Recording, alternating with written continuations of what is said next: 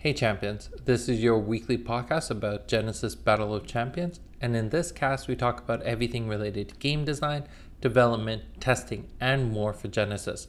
I'm Asid, the creator and lead designer, and in this episode we're going to be covering aura and energy. We're going to dig into some of the lore around it and why do we add them. So let's begin by talking about aura. So what is the lore around aura?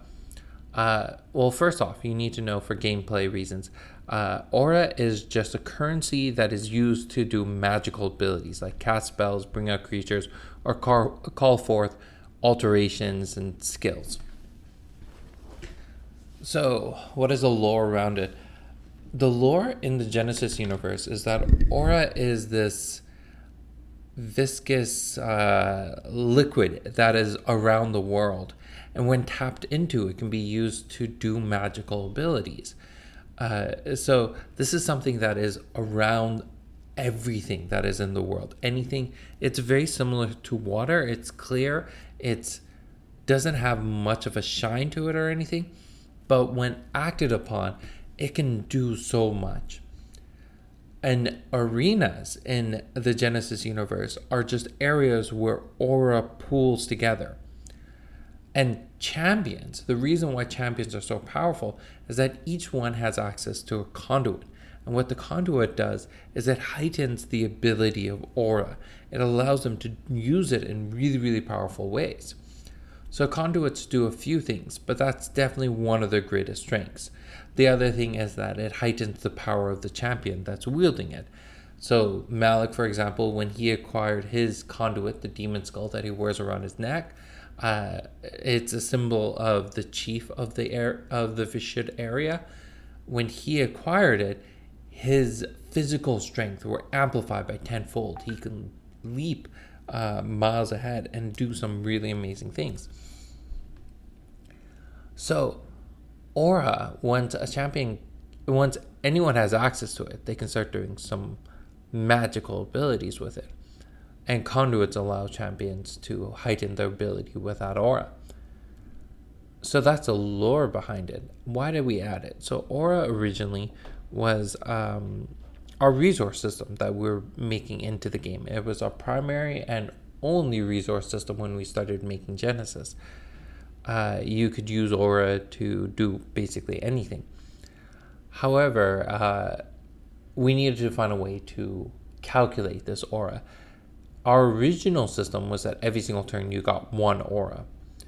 And then we kind of shifted it into this idea that every single turn you get one of a particular type of aura. So uh, at the beginning of the turn, you can get one Chaos aura, one Thymos aura, one Axon aura, whichever one you needed.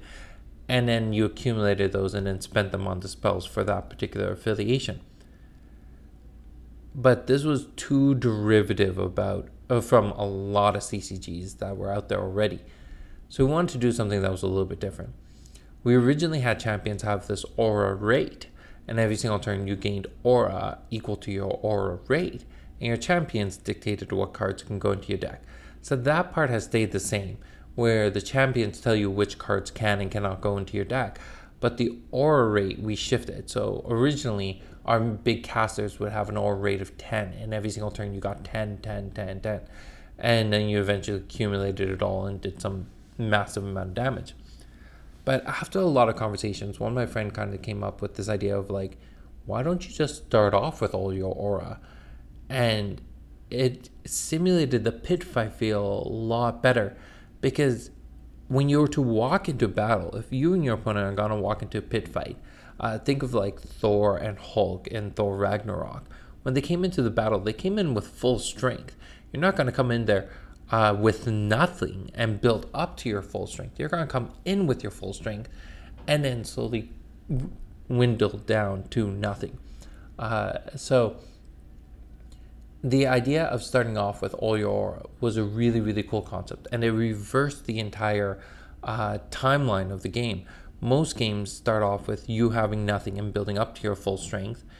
We gave you everything at the beginning, and you slowly get weaker and weaker as the battle goes on. So that was kind of the system of Aura and how we got it up to the point it's currently at. Uh, And now taking a shift and talking about energy. So, what is energy and how does it burn cards off your timeline? The idea was everyone has a capacity of how much energy they can normally spend. So if you're someone who's a avid runner, you're able to run farther distance than someone who doesn't regularly. And if they ever try to push themselves, it takes a huge drain off of them. Uh, so everyone has a capacity for doing certain abilities, and if you ever try to push yourself beyond that capacity, it takes a toll on you. And that toll comes from shortening your life. So if we look at a card like um, Rain of Arrows, for example, everyone can do it, but for some people, it takes a bigger toll on them.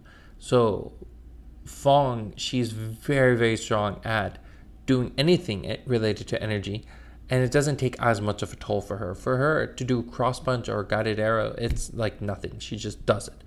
Uh, but even for a regular fighter like Malik, or even for and then especially for a mage, it takes the full to- toll off of them. Nubia has to pay the full cost, and it's shortening their life because you're trying to push yourself push yourself beyond your capacity, and it's bringing you a little bit closer to tiring you out all the way. So the question of why did we add energy into the game? This one was kind of interesting. So way back when, when I first started developing this kind of tactical game, uh, the characters had the stats of aura, attack, aura, HP, attack, and defense. And defense was a reduction you had against any damage that was coming towards you. Attack was how much damage you dealt. Uh, HP and aura are the same as they are now. Well, it was an aura rate at that time, and HP was how much you started with. However, as I watched more, I don't know, I was really into a lot of those cinematic uh, fight sequences from Final Fantasy. And there's one in particular from Crisis Core where Sephiroth is fighting Genesis and Angeal. And if you haven't seen this video, it is awesome. And it's one of my favorite fight scenes from any video game. Uh, and it had that seamless blend of switching from being a fighter to being a mage and throwing these fireballs as you're swinging your sword or imbuing your sword. And I wanted that that feeling a little bit more. How do we create fighters? And after a lot of uh, trial and error and trying to tweak this, I realized fighters had to take a completely different resource system. So each one focused on a particular resource system and went for that. So mages went for aura and fighters went for energy originally the concept of energy was an energy pool. So uh, a fighter would have a stat of just say seven, uh, and that's how many cards they could put in their energy pool. So if you were to play cross punch, you put two cards into your energy pool, and then you played another cross punch, you put two more, and then you played another cross punch, you put two more, and that was it for the round. You couldn't add more cards into your energy pool, so now you couldn't do more as a fighter uh, this was kind of cool because it meant that fighters had more capacity for doing particular things. But this didn't this got too complex and it was too hard to kind of navigate around. So we simplified the entire concept and just did energy reduction as it is now. So fighters focus around this idea of they can spend a lot for energy. Like a Fong deck can run multiple rain of arrows, where Nubia deck, uh, not Nubia, but like a long deck probably couldn't. Uh, and this will be more prominent as the game kind of goes on and there's higher energy costing cards.